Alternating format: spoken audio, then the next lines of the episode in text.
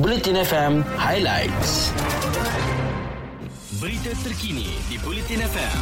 Sumber daripada Harian Metro, Berita Harian, Free Malaysia Today, Utusan Malaysia dan Kosmo.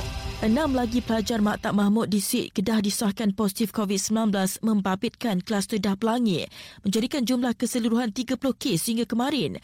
Pengerusi Jawatan Kuasa Kesihatan dan Kerajaan Tempatan Negeri, Datuk Dr. Muhammad Hayati Osman berkata, pertambahan itu selepas ramai 44 warga maktab berkenaan disaring sebelum 14 dilaporkan negatif dan seorang dirawat di pusat kuarantin dan rawatan berisiko rendah kulim serta belum dibenarkan pulang.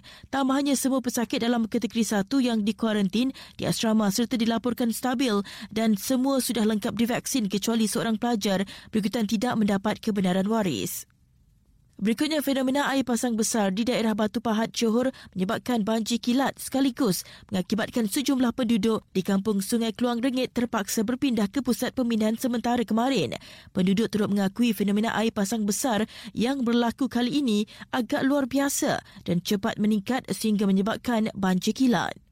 Sementara itu jumlah kuota jemaah serta kos untuk mengerjakan haji akan diputuskan dan diumumkan awal tahun depan. Menteri di Jabatan Perdana Menteri Hal Ehwal Agama, Idris Ahmad berkata, setakat ini penambahan kuota atau sebaliknya bergantung kepada keadaan semasa di Tanah Suci. Tambahnya pihaknya belum berbincang secara mutamad mengenai perkara itu. Beralih ke luar negara, Gunung Semeru di Indonesia meletus lagi dan memuntahkan lebih banyak abu memaksa pasukan penyelamat menangguhkan pencarian mangsa. Agensi Bencana Nasional Indonesia berkata 27 orang lagi masih hilang dan kemungkinan besar mayat yang belum ditemui tertimbus di bawah aliran lumpur panas.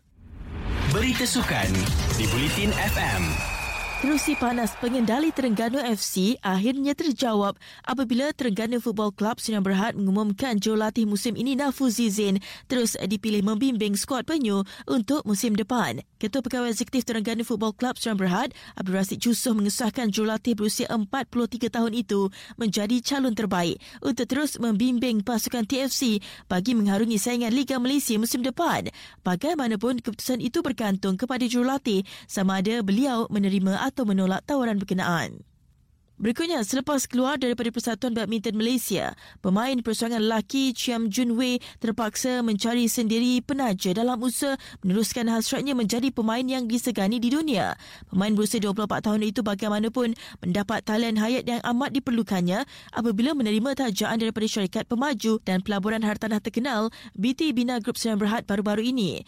Jun Wei pemegang pingat emas secara bergu campuran pada Sukan Olimpik Belia 2014 di Nanjing, China meninggalkan BAM PM selepas enam tahun apabila dia diminta pulang daripada kempen di jelajah Eropah selepas gagal memenuhi indeks prestasi utama pada terbuka charge dan juga antarabangsa Belgium Oktober lalu.